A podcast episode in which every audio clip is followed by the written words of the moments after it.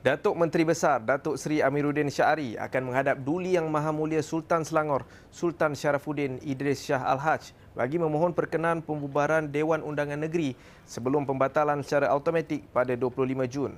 Katanya perbincangan antara Pakatan Harapan dan Barisan Nasional di peringkat negeri telah pun dijalankan untuk mengenal pasti kerusi yang akan ditandingi. Tambahnya, beliau dan lima pucuk pimpinan negeri yang terlibat dengan pilihan raya negeri P R N mencapai kata sepakat untuk berbuat demikian pada minggu ketiga atau keempat Jun. Beliau berkata demikian ketika ditemui selepas Majlis Penganugerahan Malaysia Book of Records M B O R dan Majlis Ehsan Raya Aidilfitri Perbadanan Kemajuan Pertanian Selangor P K P S di Wisma P K P S Shah Alam semalam. Kita bubar secara automatik dua puluh lima. Jadi sebelum tarikh-tarikh itu saya akan uh, bertemu dan juga menyampaikan hasrat bila tarikh yang kita nak uh, bubar. Ini antara uh, persefahaman kami menteri-menteri besar minggu ketiga dan minggu keempat bulan Jun. Mungkin juga boleh jadi minggu kedua, tapi maknanya saya rasa tarikh-tarikh tersebut akan memberi peluang untuk S P R uh, membuat pilihan raya itu sekali. Tujuan kita adalah untuk pilihan raya itu sekali. Kita tak nak sampai dua tiga pilihan raya negeri terpaksa diulang dalam tempoh yang dekat kerana ia melibatkan kos yang tinggi. Setakat ni memang perbincangan P H dan B N di peringkat negeri dah berjalan berproseduri dan kita dah hantar laporan di peringkat pusat dan peringkat pusat juga akan memulakan perbincangan itu sekali. Paling paling tidak uh, yang berbaki itu saya rasa uh, dalam sekitar lima ke tujuh kerusi saja lagi untuk kita muktamadkan. Formulanya adalah formula kemenangan dan kita akan berbincang dengan uh, muktamad. Jadi sekarang ni bagi saya di peringkat negeri, kalau ingin uh, perbincangan masih boleh diteruskan dan mungkin kita akan laksanakan nanti kalau ada perkara-perkara baru. Tapi paling tidak semua parti telah uh, menyatakan uh, kawasan mana yang mereka mahu. Hampir seratus kolam dan tasik seluruh negeri Selangor dikenal pasti untuk dimanfaatkan bagi memastikan bekalan air mentah dapat terus menampung keperluan pengguna menghadapi krisis kemarau yang diramalkan berlaku pada dua ribu dua puluh enam. Hexco Infrastruktur I R Izham Hashim berkata, inisiatif kerajaan negeri dalam menyelaras pengurusan air secara holistik, jangka panjang dan jangka pendek melalui skim jaminan air mentah sejam sedang dalam penyusunan teknikal melibatkan pemasangan saluran paip di kolam, tasik dan sungai. Katanya Selangor merupakan negeri pertama memanfaatkan tasik rekreasi dan kolam yang sedia ada bagi tujuan menampung keperluan bekalan air mentah untuk masa depan. Beliau berkata demikian dalam wawancara Selamat Pagi Malaysia yang disiarkan di R T M pagi tadi. Pengurusan di sini Selangor kita melihat ini dan kita tangani ini di bawah apa yang dipanggil sebagai sejam, singkatannya Skim Jaminan Air Mentah yang saya pengurusikan. Tujuan kita, kita nak menguruskan air yang ada di Selangor ni supaya bila berlaku kemarau atau berlaku banjir, dua-duanya kita uruskan dengan baik. Hmm. Ini dia orang kata bila hujan banyak, banjir. Bila bila kemarau pula air tak ada dah. Patutnya air masa banjir itu sebahagiannya kita simpan. Hmm. Hmm. Di Selangor untuk makluman Tera dan Sofia, kita dah buat audit baru ni di bawah skim jaminan air mentah ni, kita dapati ada hampir seratus kolam dan tasik hmm. yang boleh diguna untuk uh, sama ada masa banjir untuk menyerap sebahagian air ataupun untuk kemarau kita boleh gunakan. Hmm. Cuma kita nak kena susun dari segi teknikalnya untuk buat sistem pipe dan sebagainya untuk sambung ke sungai. Dan jumlah air yang dah ada dalam sembilan puluh lapan kolam tasik ini di seluruh Selangor ni hampir tiga puluh empat juta meter padu. Hmm. Wow. Uh, dia, banyak tak banyak air ni, tiga puluh empat juta ni kalau kita nak guna untuk seluruh Selangor dan K L, dia boleh bertahan tiga bulan tanpa hujan kalau kita wow. boleh guna air ni tanpa hujan. Untuk bekalan air. Perbadanan Kemajuan Pertanian Selangor P K P S menerima pengiktirafan Malaysia Book of Records M B O R menerusi jualan ayam dan telur bersubsidi terbesar dalam tempoh dua hari sempena Aidilfitri. Ketua Pegawai Eksekutif Kumpulan P K P S, Doktor Muhammad Hairil Muhammad Razzi berkata, jualan Mega Ehsan Aidilfitri pada lima belas dan enam belas April itu mencatat jualan sebanyak tiga puluh ribu ekor ayam dan sepuluh ribu tujuh ratus dua belas papan telur.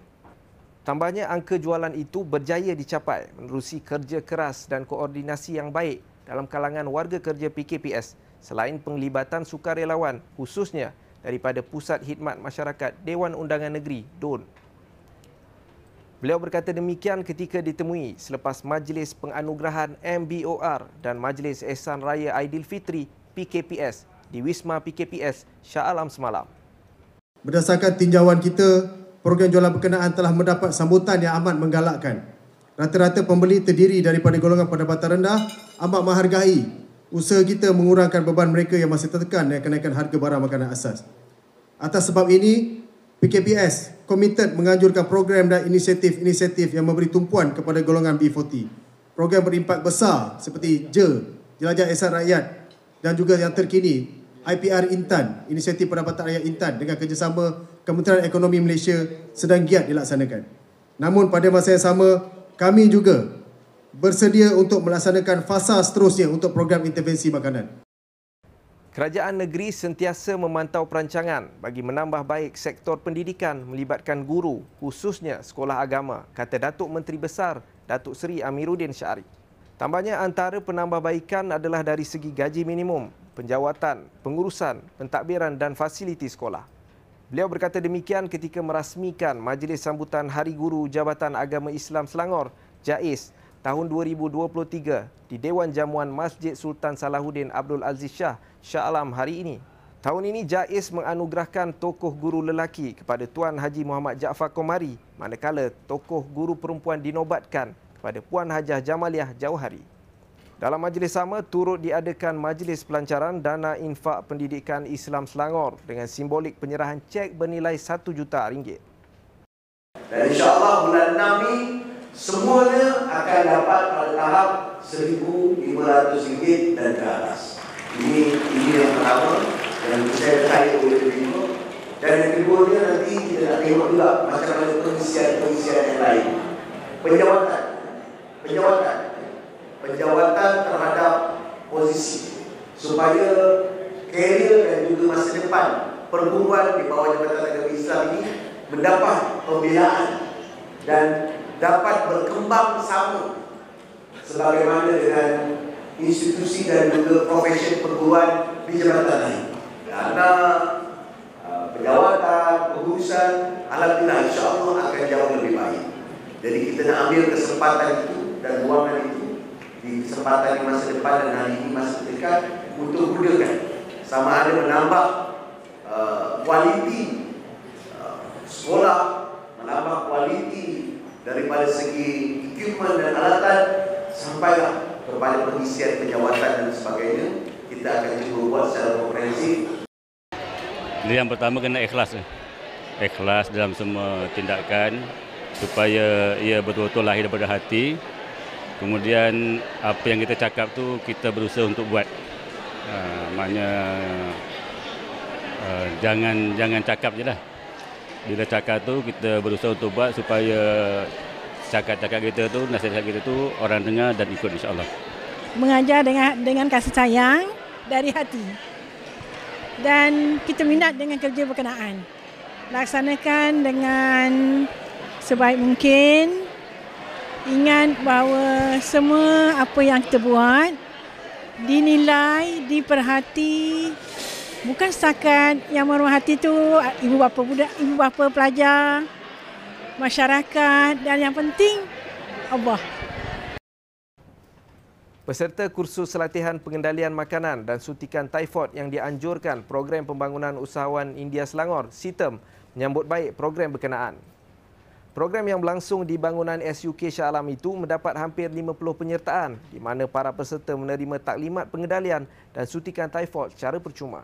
Sanggita Manimalar atau lebih dikenali sebagai Akak Nasi Lemak berasa senang hati dan bersyukur kerana memperoleh ilmu baharu berkenaan pengendalian makanan serta mendapat suntikan typhoid secara percuma. Selain Sanggita, kru Selangor T V juga menemubual beberapa peserta lain. Uh, lepas angkat typhoid, saya senang hati sikit. Uh, kalau sesiapa boleh tanya, uh, I boleh tunjuklah dia ni semua. Uh, uh, bila saya masuk apa uh, kursus ni, memang saya dah tahu banyak. Uh, macam mana nak pakai apa apron, uh, lepas tu pakai cap, tangan bersih, cuci tangan, uh, benda-benda macam tu. Lepas tu uh, dalam icebox dia, dia punya suhu level, uh, semualah. Sistem dengan Cogan ni memang fantastik lah, fantastik program. Uh, ada banyak orang belum tahu sebagai macam ni berlaku. Uh, banyak orang luar pergi uh, apa ni bayar duit. Uh, conduct ni program. Kami sekarang Selangor tengah buat ni dengan percuma.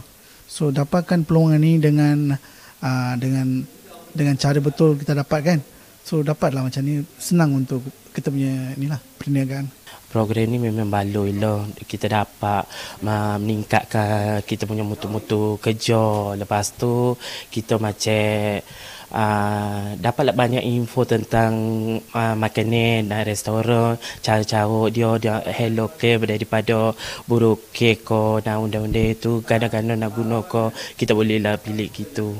Uh, dapatlah banyak manfaat daripada kursus ni. Lagi suntik pun dia dapat free care, uh, memang molek lah. Terima kasih kepada uh, SITEM kerana meng, uh, uh, mengadakan program seperti ini. Saya dapat info daripada Facebook. Bila saya scroll Facebook dapat okey kita boleh, sebab kita saya sebagai seorang yang melibatkan diri dalam uh, uh, per, pengusahaan uh, makanan, jadi perlu adalah sijil kan, perlu kita menghadiri kursus ataupun syuting typhoid tu semua perlu. Kita tahu pengetahuan kita perlu, tapi tak tahu macam mana kan kita nak pergi lagi satu pun uh, kekangan masa macam adalah banyak benda. Jadi bila dapat tahu yang ni saya terus uh, daftar dah, dapatlah peluang datang hari ni untuk mengikuti kursus ni. Okey, sebenarnya bersyukurlah. Ha, dan juga berterima kasihlah ha, sebab memang ini perlukan untuk kita menjalankan satu uh, perniagaan uh, mengikut uh, undang-undang, betul tak? Sebab apa saja kita buat kita kena perlu ikut undang-undang. Jadi saya rasa lega sikit sekarang bila kita nak uh, buat uh, perniagaan, rasa uh, lega dan juga beranilah kita boleh uh, melibatkan diri lagi uh, uh, mendalam lagi dalam uh, perniagaan ini. Sekian semasa hari ini, terus layari platform digital kami dengan carian Media Selangor dan Selangor T V.